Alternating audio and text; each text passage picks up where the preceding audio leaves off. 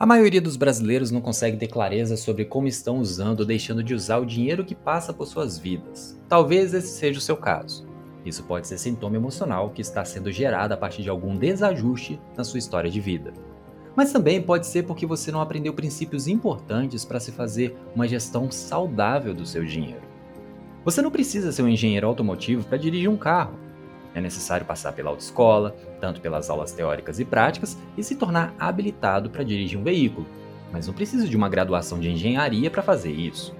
Da mesma forma, você não precisa ser um super especialista em finanças para gerir bem a sua própria vida financeira. É necessário, contudo, ter uma metodologia que se adeque à sua vida e uma rotina de cuidados com a sua vida financeira. Assim, você vai poder viver do jeito que quiser e, ao mesmo tempo, terá formas de conseguir tomar boas decisões ao longo da sua vida. Eu vou te explicar nesse podcast quatro princípios que você pode adotar para transformar a sua relação com a sua vida financeira.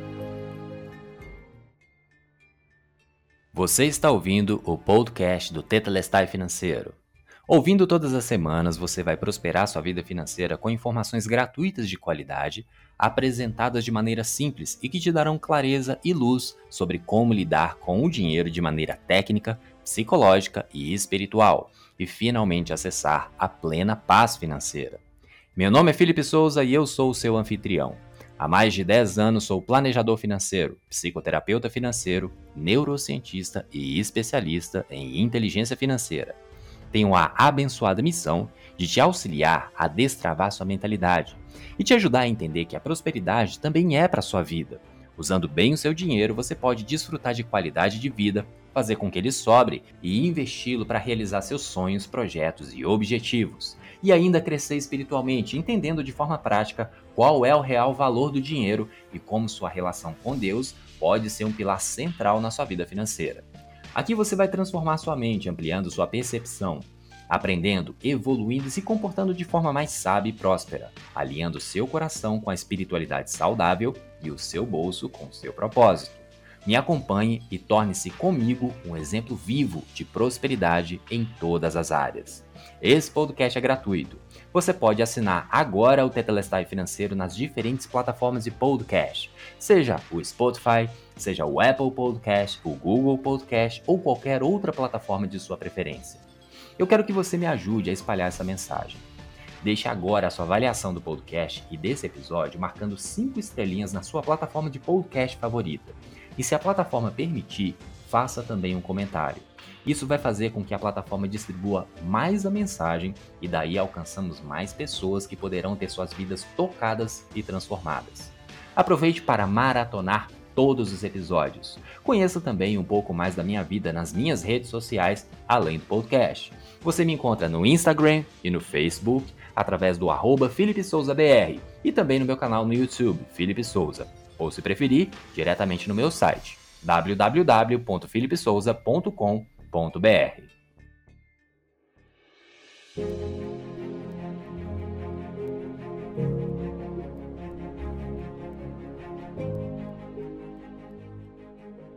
Uma das coisas mais importantes em relação às suas finanças é começar a determinar quem é dono de quem. Porque se o dinheiro ele é o seu senhor, ele vai ser um péssimo senhor. Mas se ele é seu servo, aí sim as coisas começam a ter um rumo diferente, porque você consegue determinar aquilo que você quer que o dinheiro faça por você. E inclusive é sobre isso que a gente tem que começar a pensar. Qual que é o propósito da sua vida financeira? Qual que é o propósito do dinheiro na sua vida financeira? Bom, na maioria das vezes também, a gente costuma pedir opinião para as outras pessoas sobre o que, que elas acham do que a gente deveria fazer. E não tem nada, nada de errado em relação a isso, porque talvez a gente colher alguns feedbacks, a gente colher algumas opiniões, alinha ou até ajusta melhor a nossa própria percepção de vida. Mas em relação também à nossa vida financeira, a gente tem que tomar bastante cuidado, porque a gente deve pedir conselho daquelas pessoas que têm resultado ou sabem do que estão falando, e a gente percebe isso pela sua experiência e pelo exemplo. E na maioria das vezes, quando a gente trata de finanças, as pessoas gostam de dar pitaco, gostam de é, opinar, e muitas vezes uma opinião com base naquilo que a pessoa acha que é certo para ela em relação à nossa própria vida financeira. Então, assim, a gente sempre tem que ter bastante atento isso. Qual a opinião que vale mais? A sua opinião ou a opinião do outro? E você sabe que em relação à sua vida financeira, você que paga suas contas, você que tem os seus desafios, a sua opinião é que tem maior valor. Então, diante disso, a gente tem que também aprender a tomar decisões melhores. E essa é uma das maiores dificuldades que a gente encontra em relação a finanças pessoais, apesar de ser muito simples lidar com o nosso próprio dinheiro, a gente encontra vários tipos de desafios. Por quê? Porque geralmente a gente não tem uma metodologia clara.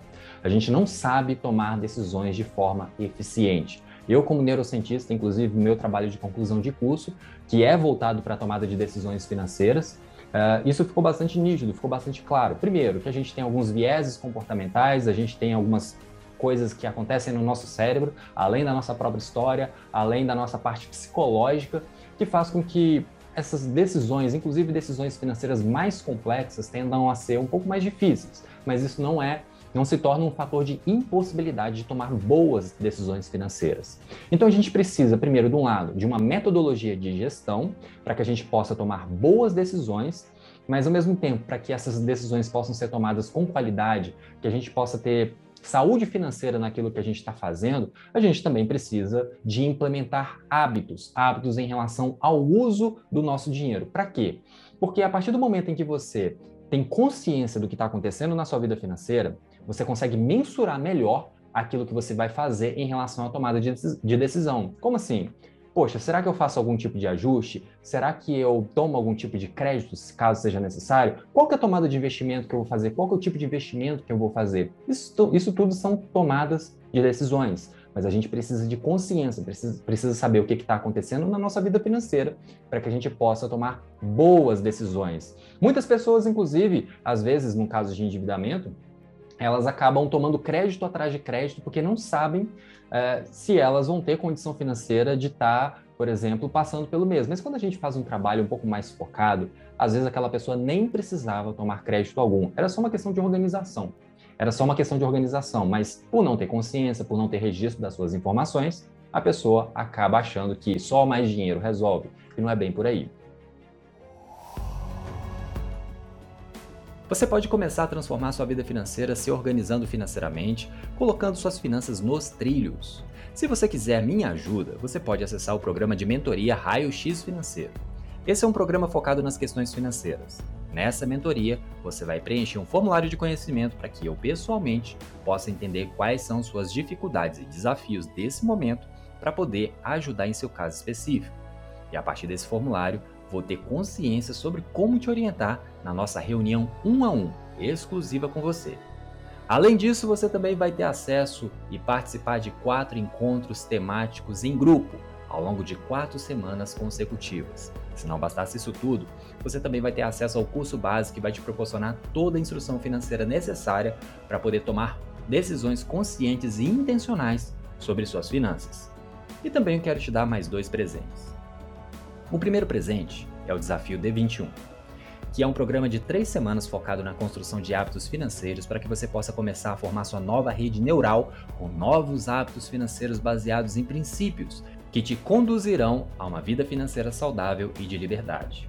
O segundo presente é um curso de investimento para leigos, em que você vai aprender a pensar como um verdadeiro investidor conhecer aquilo que é de mais essencial em relação aos investimentos e produtos financeiros e dar seus primeiros passos na construção de todos os seus projetos e sonhos. Se você quiser saber mais detalhes ou ter clareza se essa mentoria é para você, é só me enviar uma mensagem privada através das minhas redes sociais que eu mesmo vou ter o prazer de te atender para que você também possa realizar a transformação na sua vida financeira através dessa mentoria. Geralmente, quando a gente lida com dinheiro, o nosso dinheiro, a gente costuma fazer algumas perguntas que são inadequadas. Lembra que eu disse? O dinheiro ele tem que ser o seu servo. Diante disso, você deve mandar nele, você deve direcionar para que ele possa fazer aquilo que você deseja. E geralmente essas perguntas erradas, elas invertem o fluxo, ela, ela inverte justamente aquilo que a gente não quer que aconteça. E quais tipos de perguntas são esses? Geralmente a gente pergunta para as nossas finanças, a gente olha para o nosso, nosso, saldo bancário, a gente olha para o nosso cartão de crédito, olha para a nossa condição financeira e faz geralmente esse tipo de pergunta. Será que eu posso comprar esse tipo de coisa? Será que é, eu deveria fazer essa coisa? Por exemplo, será que eu deveria fazer essa viagem? Será que eu devo comprar esse bem? Será que eu posso? Será que eu devo? São perguntas válidas. Mas essas são perguntas que colocam o dinheiro em relação a nós como senhor, porque a gente acaba perguntando para as nossas finanças se a gente pode fazer alguma coisa, se a gente deve fazer alguma coisa, quando na verdade a gente tem que fazer a pergunta certa. E qual que é a pergunta certa? A pergunta certa é: o que, que eu quero que o dinheiro faça por mim? O que, que eu quero que o dinheiro faça por mim? Porque a partir desse viés, a partir desse filtro, dessa percepção, você começa a ter uma visão do seguinte sentido: poxa, eu tenho esse recurso financeiro, não é ele que manda na minha vida. Então, a partir disso, o que, que eu quero que ele faça por mim? Ah, Felipe, mas existem aí obrigações, existem necessidades e existem muitos e muitos e muitos desejos que eu gostaria de estar realizando na minha vida. Sim, claro, você tem que comer, você tem que ter casa, você se, se trans, né, é, é, é tem que se transportar, você tem gastos com saúde, etc. Isso são gastos relacionados à sua necessidade, muitas vezes também obrigações. Uh, e também existe dentro de você aquela necessidade, aquela vontade de realizar várias e várias coisas. Poxa, eu quero ter um carro bacana, ou quero comprar o meu primeiro carro, eu quero ter uma casa, eu quero poder fazer uma viagem dos meus sonhos. Vários e vários desejos né, que pode manifestar no seu coração, na sua mente. Poxa, mas como é que eu posso estar organizando isso tudo e, inclusive, falar com o meu dinheiro o que, que eu quero que ele faça por mim? Bom, a gente tem, a princípio, sempre manter isso em mente. A gente tem que, primeiro, ter uma metodologia que vai te dar base para você tomar boas decisões, para você dizer, inclusive, para o dinheiro o que, que você quer que ele faça por você. E a gente precisa também de uma estrutura, a gente precisa é, trabalhar em relação à consciência da nossa situação, por quê?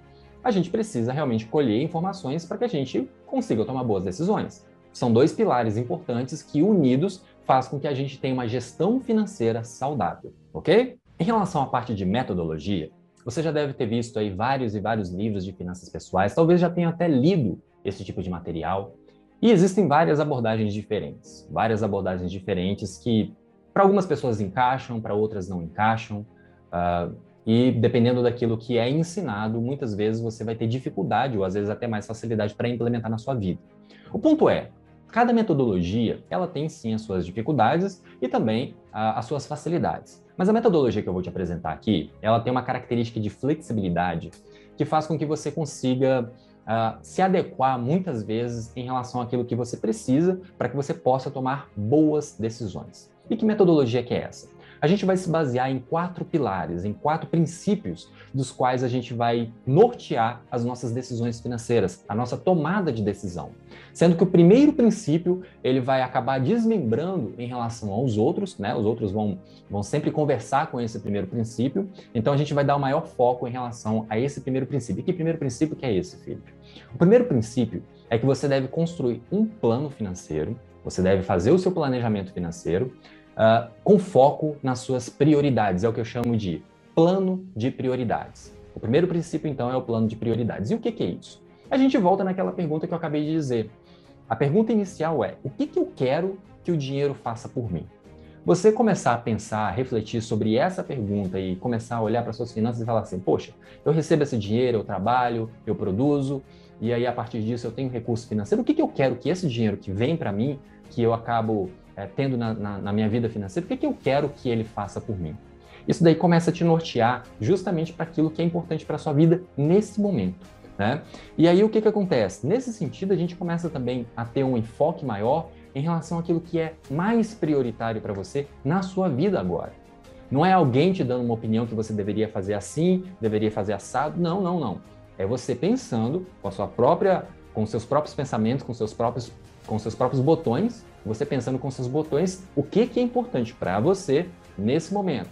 Óbvio, se você, por exemplo, é casado, se você tem um companheiro, é importante também que os dois pensem juntos, mas ainda assim existem necessidades individuais que podem ser ponderadas e que podem ser realizadas, inclusive, em conjunto, ou então foca para realizar a necessidade ou desejo do outro, depois foca para realizar do outro parceiro e vai fazendo essa troca, então, os, os desejos em comuns. Mas o ponto principal aqui é, o que, que você quer que o dinheiro faça para você? Qual é a prioridade nesse momento na sua vida ou na vida de vocês? Né? E isso é muito importante, por quê?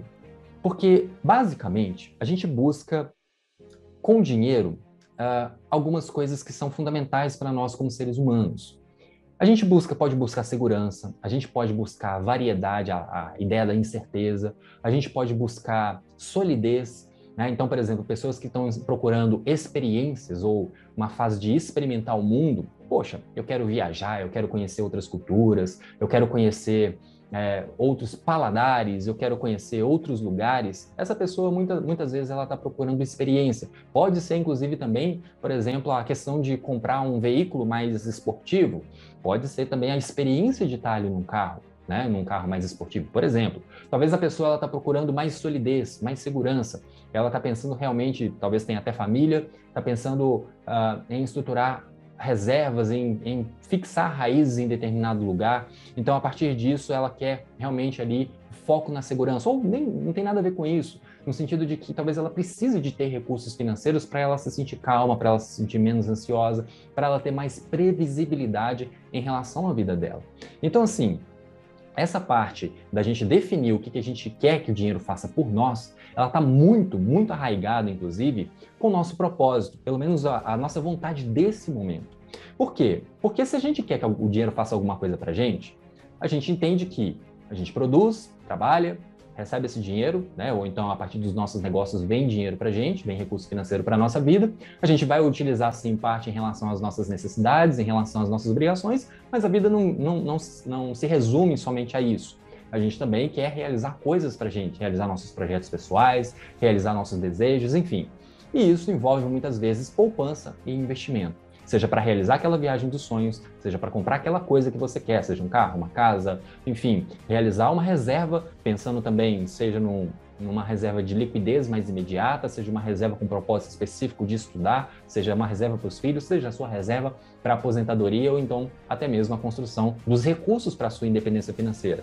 Sempre envolve investimento, sempre envolve poupança e investimento. Mas esse propósito, mas aquilo que você quer que o dinheiro faça por você, é você quem tem que determinar. E isso está muito arraigado aos seus valores pessoais, que é aquilo que é importante na sua vida nesse momento. E como que eu enxergo um pouco melhor? Como que eu percebo um pouco melhor quais são os meus valores pessoais? Bom, os valores pessoais, por mais que a gente fale assim, poxa, valores é uma coisa muito importante, é, que muitas pessoas inclusive confundem com princípios. Então a gente pode ter qualquer tipo de valor. Por exemplo, tem muita gente que vai falar que honestidade é um valor e também é um princípio, e pode ser as duas coisas. Uh, honestidade, liberdade, um, justiça e por aí vai, né?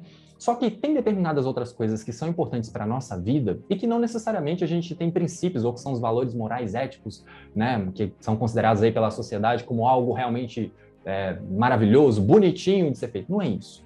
O ponto é que aquilo que você vive, aquilo que você dá maior importância na sua vida, e pode não ter nada a ver com isso, não tem problema, é o que você vai gastar o seu tempo, o seu dinheiro e a sua energia.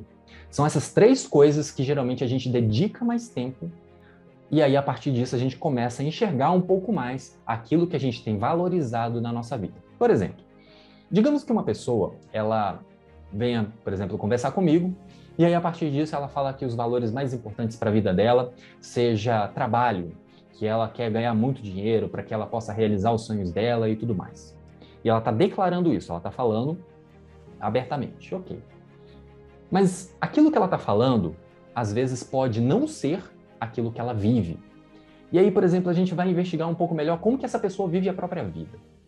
E aí você percebe que aquela pessoa, ela acorda um pouco mais tarde, ela tem um momento ali de preguiça, um momento de despertar, faz um café tranquilo e tudo mais, e começa a trabalhar ali por volta de uma hora da tarde.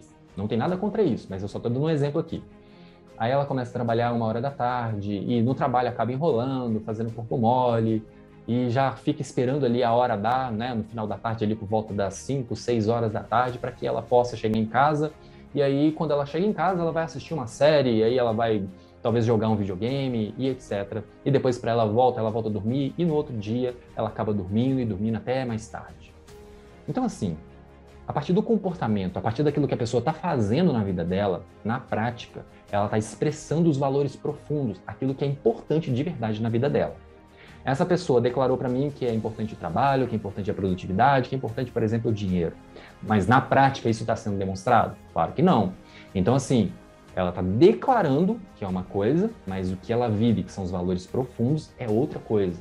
Provavelmente, nesse caso, nesse exemplo hipotético que a gente está construindo aqui rapidinho, essa pessoa valoriza mais o descanso, essa valoriza mais, essa pessoa valoriza mais o conforto. Talvez ela possa valorizar inclusive o lazer. Eu não sei, teria que fazer uma investigação para que ela pudesse dizer. Então, nesse sentido, o que, que eu estou querendo trazer? Existe um contraste. Aquilo que você gasta, o seu tempo, a sua energia e o seu dinheiro expressa aquilo que você valoriza na sua vida. Poxa, então agora você tem aí já uma tarefa, uma tarefa de começar a pensar como que você tem gastado o seu tempo, como que você tem gastado o seu dinheiro e como que você tem gastado a sua energia, com o quê? Se você observar o seu extrato bancário ou então a fatura do seu cartão de crédito, você vai observar ali uma série de compras. E aí, a partir disso, você começa a perceber que ali também existe um padrão. E esse padrão pode também estar tá indicando, pode estar tá sinalizando o que que você valoriza na sua vida. Que tipo de categoria de despesa que se destaca mais ali? É mais lazer? É mais restaurante? São compras na internet? Ou são coisas do dia a dia mesmo, em relação ao supermercado, enfim, as necessidades de fato? Bom, você precisa observar essas coisas. Então, com o que, que você tem gastado o seu tempo, a sua energia e o seu dinheiro para que você comece a enxergar o que, que é importante também na sua vida hoje, o que, que é prioridade para você hoje e combinar com o que a gente já falou. O que, que você quer que o dinheiro faça por você? O que, que você quer realizar? Você quer construir segurança? Você quer ter solidez? Você quer ter experiências? Isso tudo vai determinar o que, que você vai fazer com seu dinheiro daqui para frente. Porque lembra, a sua vida financeira quem determina é você. Por mais que exista técnica, por mais que exista um direcionamento, por mais que exista é, regras, eu não gosto muito dessa ideia de regras, mas por mais que existam esses direcionamentos, quem decide o que, que, o que, que vai fazer com a sua vida financeira, com o seu dinheiro, é você e mais ninguém. Ok? Poxa, vamos lá. E qual é a palavra-chave para planejamento? Palavra-chave para planejamento é antecedência. E nesse sentido, a gente tem uma confusão muito comum que é em relação a planejamento e orçamento. Qual é a diferença entre as duas coisas? Planejamento tem a ver com definir com antecedência, de forma antecipada, aquilo que você quer fazer com o seu dinheiro.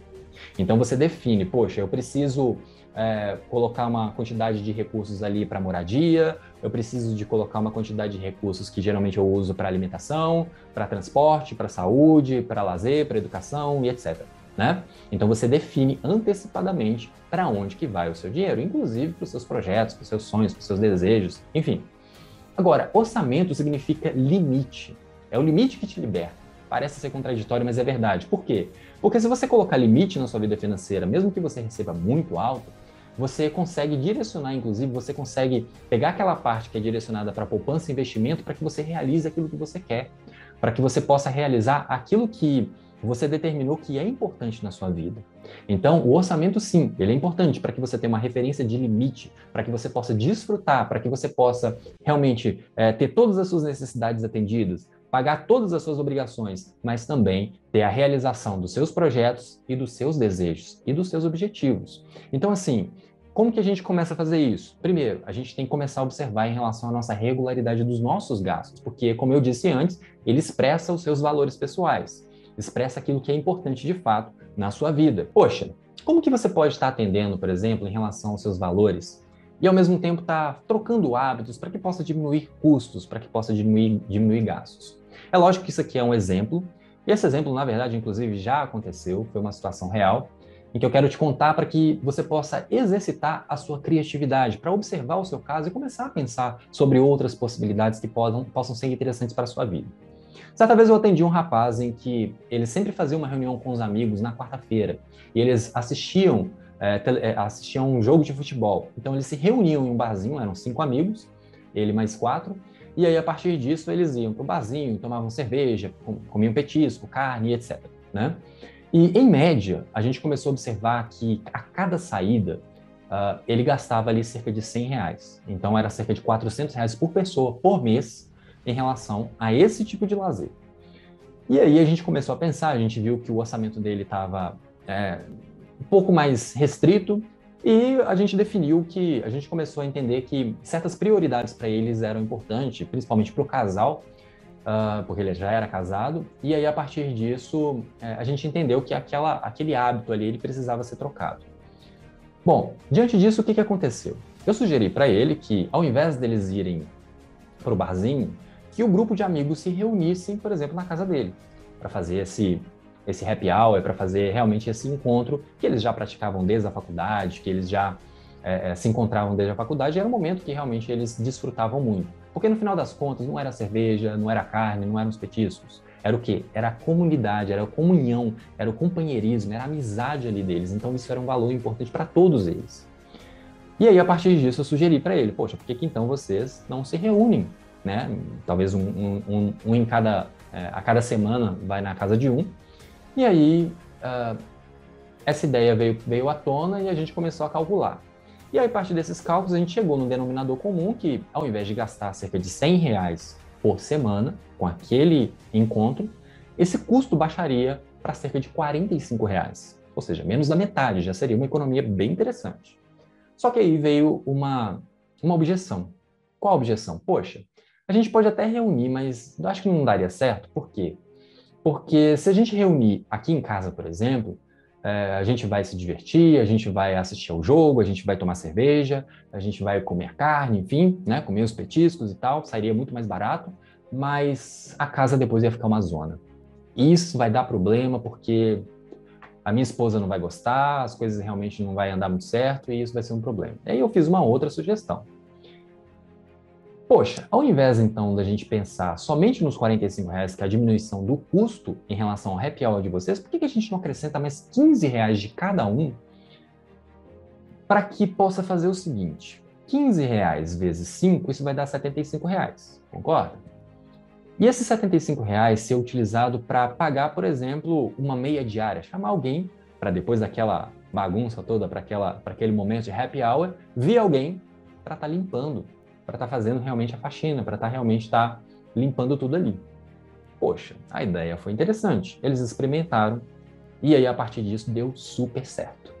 Por que, que deu super certo? Na verdade, deu muito mais certo que a gente teve um efeito rebote aí, um, um efeito, uma consequência extra que foi bem interessante.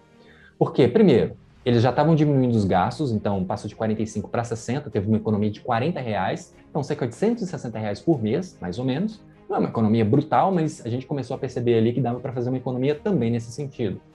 É, e além da economia, além deles continuarem desfrutando daquilo que é importante para eles, que era esse momento de reunião, esse happy hour, esse encontro dos amigos que já perdurava há muitos anos, aconteceu o efeito rebote, que é o seguinte: geralmente, uh, quando a pessoa vinha e limpava, né, uma meia diária, por exemplo, essa pessoa ela gastava talvez uma hora, uma hora e meia, mais ou menos, para limpar tudo. Então sobrava tempo para fazer outras coisas mais. Quem que ficou feliz nessa história? Além dos amigos, além desse cliente que eu atendi? As esposas. Por quê? Porque elas tinham a possibilidade de ter alguém lá, pelo menos uma vez por semana, ou pelo menos quando estava lá, no momento em que a casa fosse escolhida, porque eram cinco amigos, né? Então eles iam fazendo rodízio. É, aquele momento ali, a esposa tinha a possibilidade de estar tá pedindo para aquela para aquela faxineira que pudesse limpar outras coisas, pudesse organizar outras coisas. Começou a dar briga para quem que ia receber o momento do happy hour na quarta-feira. Então, assim, o que, que a gente tem que pensar? A gente tem que usar a nossa criatividade, a gente tem que usar a nossa imaginação, a gente tem que realmente pensar fora da caixa. Porque, poxa, nesse caso, atendeu os valores desses amigos, atendeu a diminuição dos gastos, trocou o hábito e ainda de efeito rebote teve a, uma uma melhora em relação à qualidade de vida, porque estava atendendo, inclusive, a necessidade de limpeza das mulheres em relação às casas delas. Então, assim, a gente pode sim fazer essas pequenas mudanças desde que a gente comece a pensar, que a gente comece a imaginar, comece a, a realmente especular aquilo que é interessante para a gente e que pode ter um efeito bem interessante, né? Que a gente possa realmente estar tá desfrutando, que a gente possa estar tá aumentando a nossa qualidade de vida, ou como eu gosto de dizer, aumentando a nossa plenitude de vida, usando bem o nosso dinheiro com inteligência para que a gente possa desfrutar cada vez mais. Agora, eu quero te convidar a fazer um exercício muito simples, um exercício que você vai gostar e que talvez te ajude a pensar um pouco melhor ou até a definir aquilo que você quer que o dinheiro faça para você. Porque eu entendo que segurança é importante, eu entendo que experimentar as coisas da, da vida é importante, é, comprar as coisas que a gente quer também é importante, enfim, são todas, tudo, todo, todas essas coisas que a gente deseja são extremamente relevantes, mas dependendo do seu momento de vida e dependendo da quantidade de recursos que você tem disponível na sua vida, talvez você não consiga realizar todas elas ao mesmo tempo. Talvez precise ser uma de cada vez. Mas nesse momento eu quero que você faça um exercício, que é o seguinte: Imagina que você está aqui agora, nesse ano, e você se transporte agora para daqui 15 anos, talvez 20 anos, escolhe aí o tempo, mas um prazo mais longo. Vamos dizer que fosse 15 anos, que você escolhesse se transportar daqui 15 anos. Então você olha, daqui 15 anos você está lá, nesse ano especificamente, e você olha agora como se você estivesse relembrando do passado. Você estivesse relembrando daquela circunstância que você decidiu, que você falou assim, poxa, aquilo ali eu tomei aquela decisão. Seja uma viagem que eu fui fazer, seja aquele carro que eu fui comprar, seja aquele investimento que eu fui fazer para estar tá comprando a minha casa, seja qualquer coisa. Seja aquela reserva que você montou naquele momento. Você teve toda essa experiência ao longo de 15 anos. E você olha para trás e você observa a sua história e observa aquela decisão que você tomou, que você considera hoje que é importante. Só que hoje, 15 anos lá na frente, lembra disso, você está 15 anos lá na frente. Só que hoje você olha para trás e fala assim: poxa, isso foi realmente importante. E você talvez até fale com um amigo: eu tenho orgulho de ter tomado aquela decisão. Eu tenho orgulho, por exemplo, de ter realizado aquela viagem há 15 anos atrás. Eu tenho orgulho de ter construído o patrimônio que eu construí, porque hoje eu posso estar desfrutando com a minha família. Eu tenho orgulho de ter construído aquela reserva, porque aquela reserva me salvou algum tempo depois. Eu tenho orgulho de ter comprado aquele carro, de ter desfrutado daquele momento, porque foi muito bom. Então, assim, nesse momento, a gente está 15 anos lá na frente, ok? Nesse momento, olhando para o passado, olhando aquilo que você decidiu há 15 anos atrás, há 15 anos atrás, qual que é o tipo de decisão o que, que você contaria para o seu melhor amigo nessa circunstância que você sentiria orgulho sobre essa decisão que foi tomada? Esse exercício de viajar no tempo e de lá no futuro você observar o seu passado,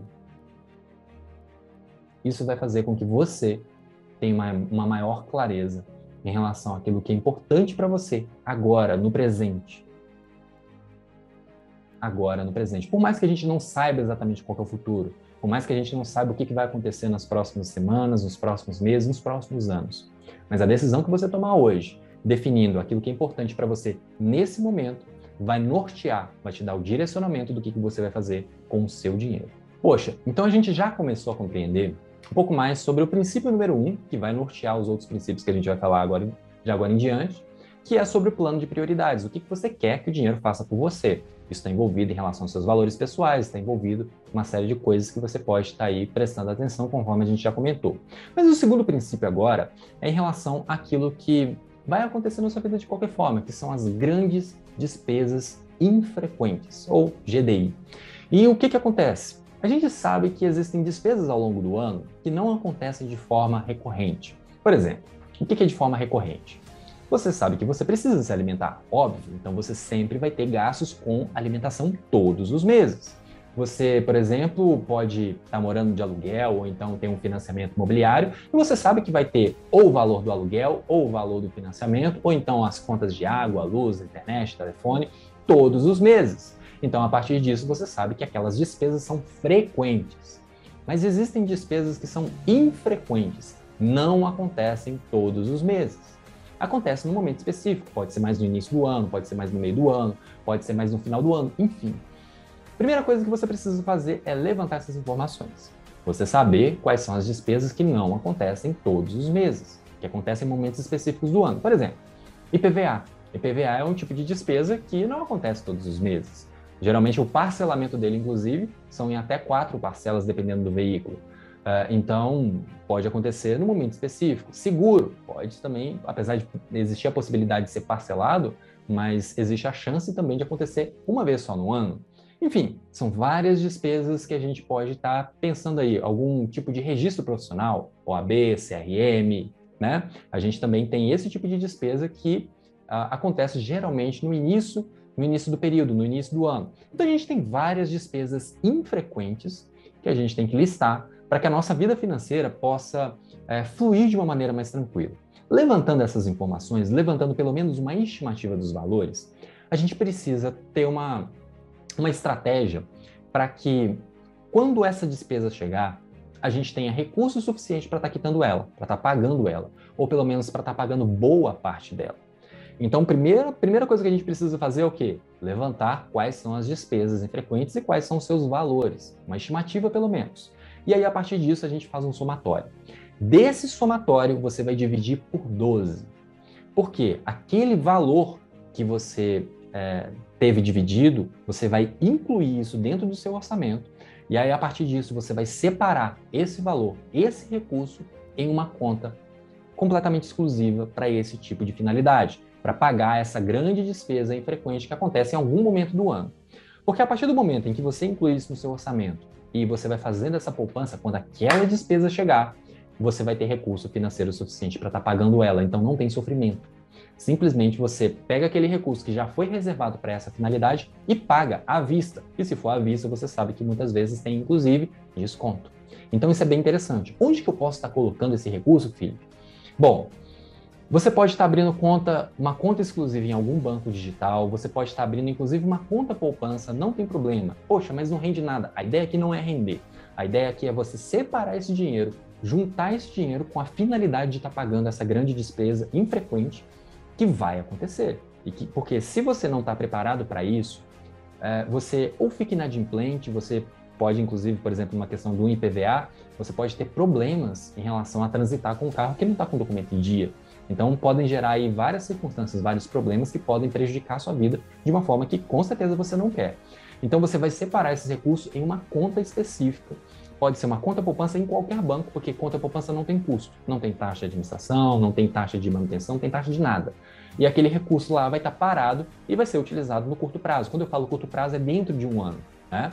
Uh, e aí, a partir disso, você vai juntando nessa conta separada para essa finalidade. Então, qual é a ideia do princípio 2? Dos, da, de definir os grandes gastos, as grandes despesas infrequentes. É justamente você provisionar recursos para pagar aquelas despesas que vão acontecer. Repetindo, como que eu faço isso? Levanta as informações em relação às grandes despesas que eu tenho ao longo do ano pega o somatório, divide por 12 e essa parcela você vai incluir no seu orçamento. Você vai incluir como se fosse uma despesa, como se fosse uma conta normal, para que você possa justamente ter tranquilidade de pagar essa grande despesa infrequente no momento em que ela ocorrer. Talvez você esteja escutando e pensando na sua situação financeira, no quanto você está endividado e o quanto isso tudo parece ser algo tão distante. Mas acredite, não é. Tem como sair das dívidas, mas você tem que se comprometer a entrar na guerra contra as dívidas e vencê-la. Para isso, eu criei com muito carinho, com muito cuidado, um programa para você se livrar de todas as suas dívidas. Eu não sei se você sabe, mas para sair das dívidas, você precisa entrar na merda. Como assim, Felipe? Que coisa que é essa? Merda é o mapeamento estratégico de resolução de dívidas com atitude. Gerir bem o dinheiro, nesse caso, é uma das coisas mais importantes que você precisa fazer, mas fazer só isso não basta. Você precisa ter a estratégia passo a passo, bem desenhada, bem explicada, para que você obtenha vitória em cada batalha e fique cada vez mais forte ao longo do processo e vença, de uma vez por todas, a guerra contra as dívidas. Se você quiser adquirir o programa Entrando na Merda contra as Dívidas, basta acessar o link que está disponível na descrição desse episódio.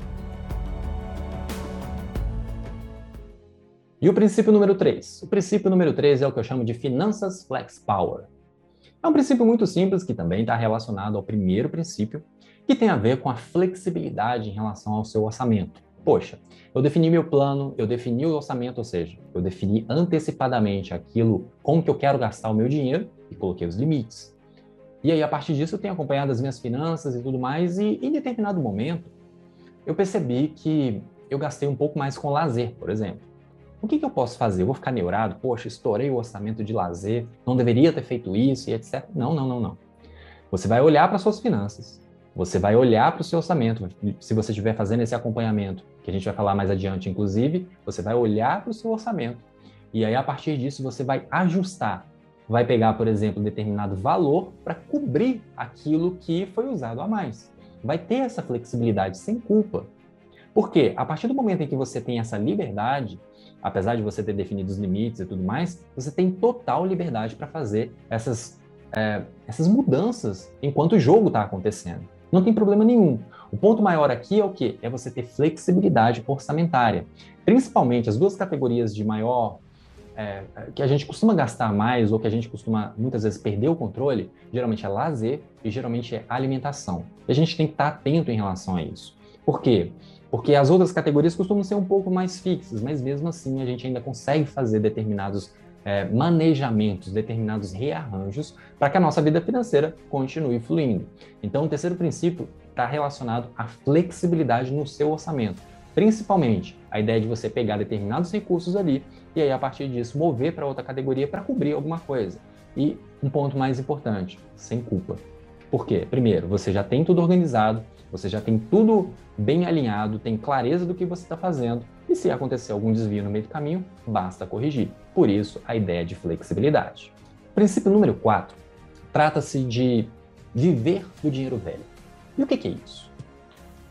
Geralmente, quando a gente trabalha, né, geralmente a gente trabalha, recebe o nosso dinheiro, geralmente no início do mês, e aí a partir disso a gente usa aquele dinheiro para estar tá pagando as nossas contas, água, luz, telefone, comida, aluguel, enfim, né, todas as contas que a gente precisa trabalhar, que a gente precisa pagar, uh, todas as nossas obrigações, todas as nossas despesas. Só que existe uma forma que você consegue ter muito mais previsibilidade e certa estabilidade em relação ao seu planejamento. E isso começa com uma abordagem relacionada a juntar dinheiro. Vamos colocar em números. Digamos que você receba um salário, uma remuneração de 3 mil reais todo início, no início de cada mês. E esse é, é, é, é o dinheiro que você costuma viver ao longo daquele mês.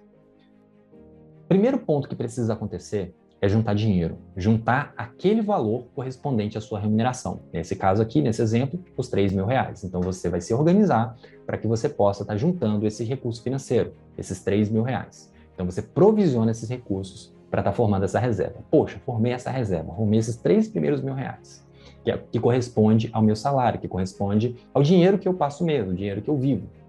Ok, o que, que você vai fazer a partir daí? Então você tem já uma reserva, que a gente vai chamar essa reserva de dinheiro envelhecido, e você tem o seu salário de hoje. Vamos colocar datas agora para facilitar o raciocínio. Digamos que agora fosse início de fevereiro, e você já tem esses 3 mil reais provisionados, ok? Início de fevereiro, eu recebo 3 mil reais, concorda?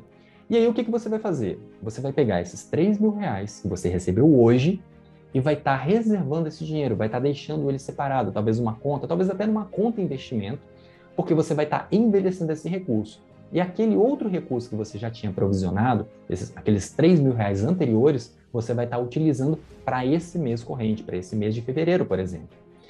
Por que, que isso é interessante? Porque quando você faz esse tipo de estratégia, você executa esse tipo de estratégia, você tem muito mais estabilidade e muito mais previsibilidade em relação ao seu planejamento, em relação ao seu orçamento. Você consegue fazer aquelas mudanças, aquela flexibilidade, começa a definir exatamente como que você vai gastar o seu dinheiro sem ter neura, sem ter preocupação em relação ao futuro, ou diminuir drasticamente a sua preocupação em relação ao futuro.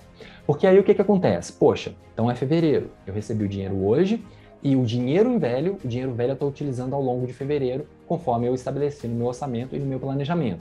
Quando chegar março, eu tenho um dinheiro novo, e esse dinheiro novo eu vou envelhecê-lo, e aquele dinheiro que foi provisionado antes em fevereiro, eu vou resgatá-lo e vou usá-lo para o mês de março.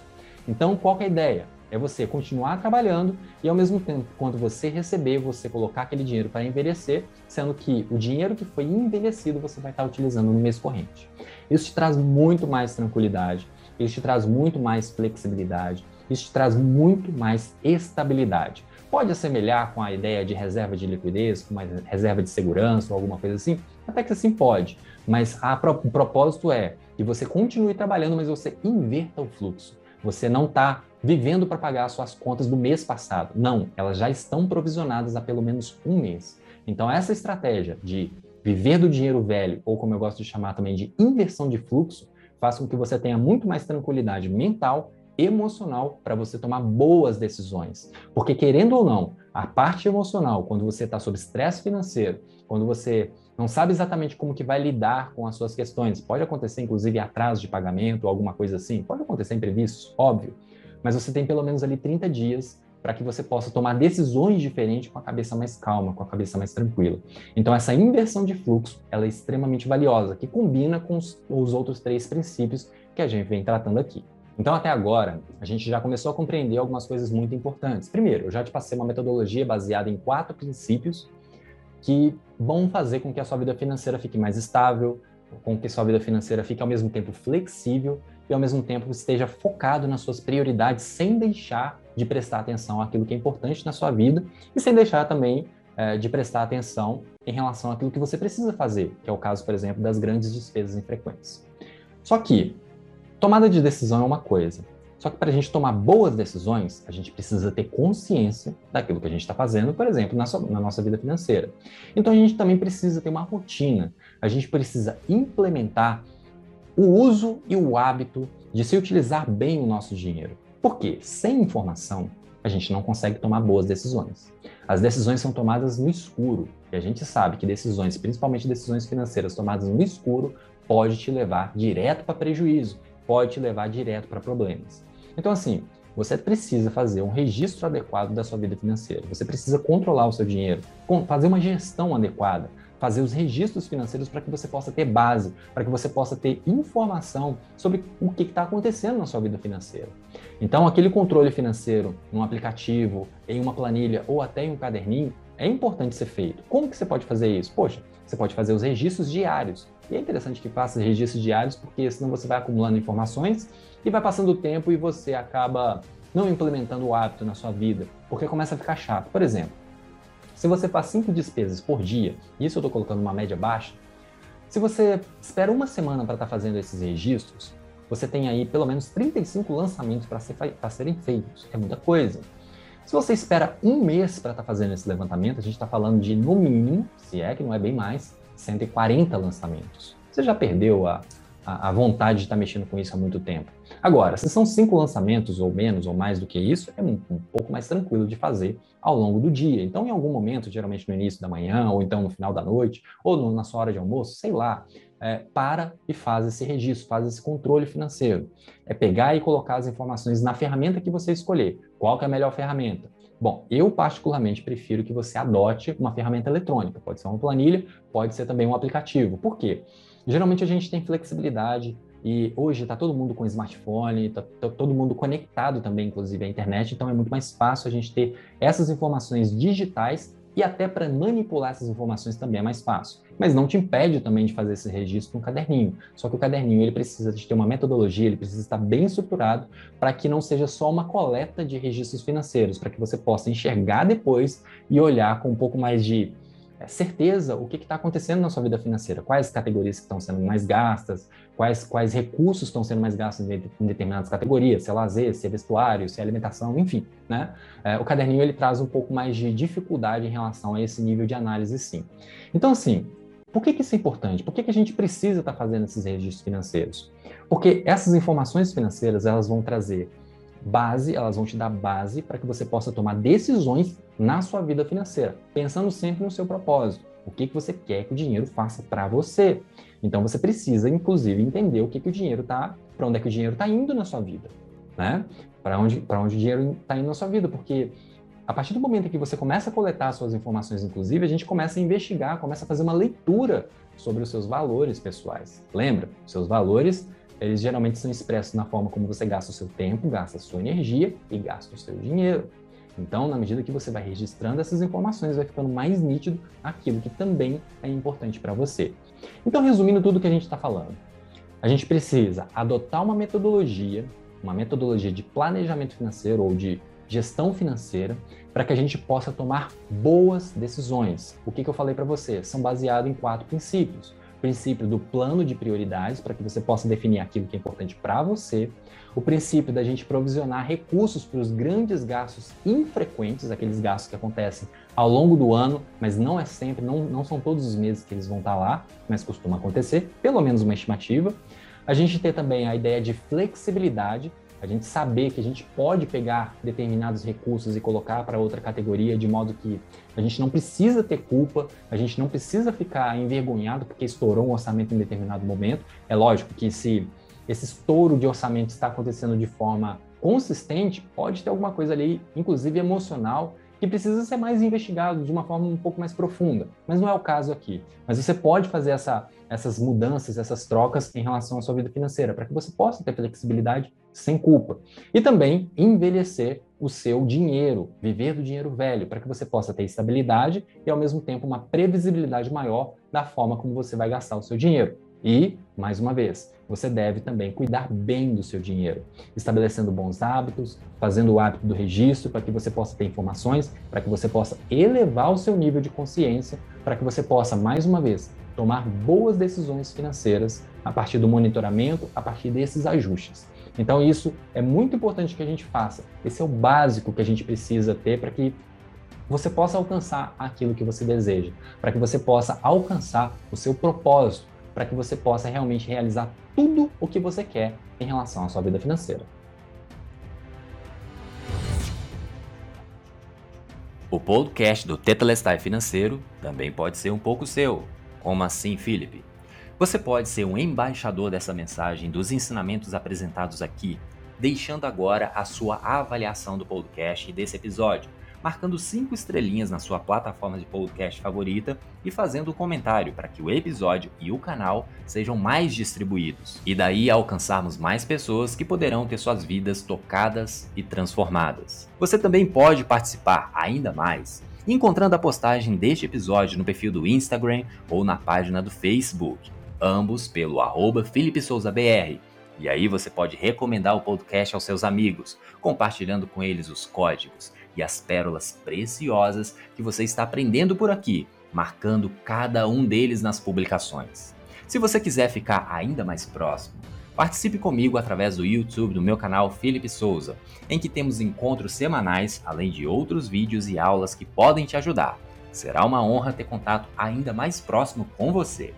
Caso queira, você também pode participar da comunidade exclusiva, expondo suas dúvidas, dando suas sugestões de novos temas e acessando cursos, treinamentos e ferramentas especiais. Basta acessar a minha bio no Instagram, @felipesouzabr para garantir o seu acesso.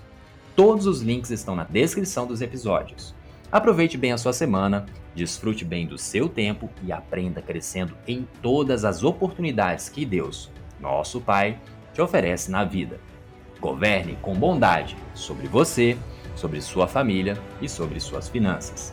Lembre-se que você já é abençoado, pois tudo já está consumado, pois em tudo já temos o Tetelestai.